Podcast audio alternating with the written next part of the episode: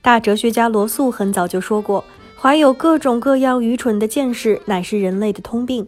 无论认知能力高低，凡人皆有偏见。于是，不少人开始把纠偏的希望寄予到人工智能身上。多数人相信，凭借科学的算法，机器人能够做到我们人类做不到的中立和公正，成为科技时代的新保攻。殊不知，虽然一加一只能等于二，数学的世界看似非黑即白，其实数据科学家们无法摆脱的无意识偏见也会被微妙地过滤到算法内部。举几个例子吧。二零一六年，微软新研发的人工智能聊天机器人在 Twitter 上线刚一天，就因为言论不当被公司强制下架。这款聊天机器人不但辱骂用户，还发表了种族主义评论和煽动性的政治宣言。不仅如此，当我们搜索 CEO 的图片时，还会看到机器对于性别的偏见，因为搜索结果中白人男性的比例要比女性或其他有色群体高得多。而波士顿大学的研究人员发现，机器习惯于将程序员这个词和男人联系在一起，而女人被联系最多的词语则是家庭主妇。还有最近火起来的帮你找到和你最像的名画人物的谷歌 App Arts and Culture，不少非白人用户抱怨，他们的自拍常常会和艺术作品中的奴隶、仆人联系在一起。同时，也有不少女性用户发现自己出现在了那些将女人性别化或物化的艺术作品当中。不过，谷歌的发言人表示，这要归罪于艺术史，因为历史上的这些艺术作品往往不能反映世界的多样性，更别说政治正确了。而谷歌唯一能做的，就是努力上传更多不同时期的艺术作品，使得数据库本身更加多样。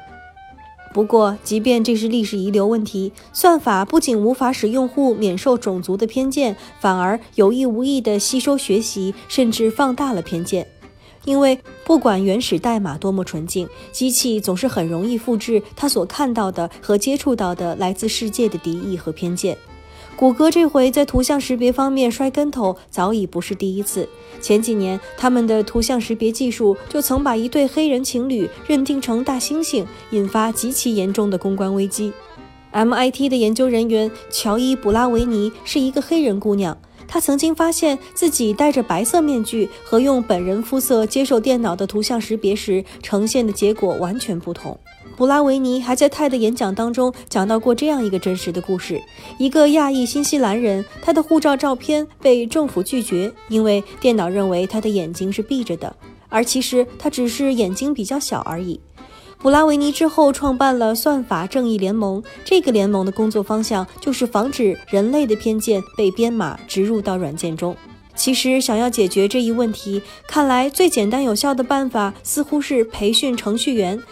这样，他们就不会无意中编写代码或使用带有偏见的数据。然而，在软件编写的过程当中，中立也是很难达到的。比如，Beauty.AI 发现，让机器来做选美评审的时候，人工智能系统的结果是所有获胜者都是白人。当开发人员意识到这个问题的时候，才明白，在为这台机器编写软件时，它根本就没有被设计出能够识别深色皮肤的功能。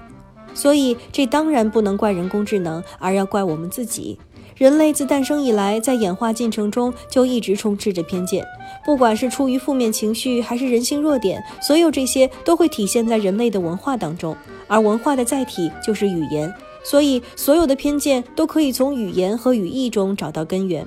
因此，为了从源头上解决问题，佐治亚理工学院互动计算学院的副教授 Mark O'Reilly 提出了一个很有吸引力的解决方案：让机器人多读书。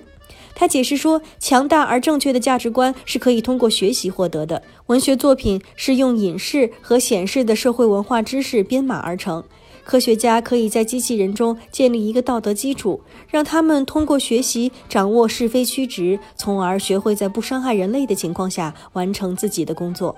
不过，目前对于解决人工智能偏见的问题还多停留在讨论阶段。可以说，人工智能距离我们想象中的完美还有很长的路要走。不过，人工智能开发人员至少可以更积极地发挥作用，以确保减少无意中产生的偏见。而我们每个人更应该以身作则，在互联网世界谨言慎行，才能创造一个由人工智能辅助下的更美好的科技未来。感谢你的收听，说头条，我们下周再见。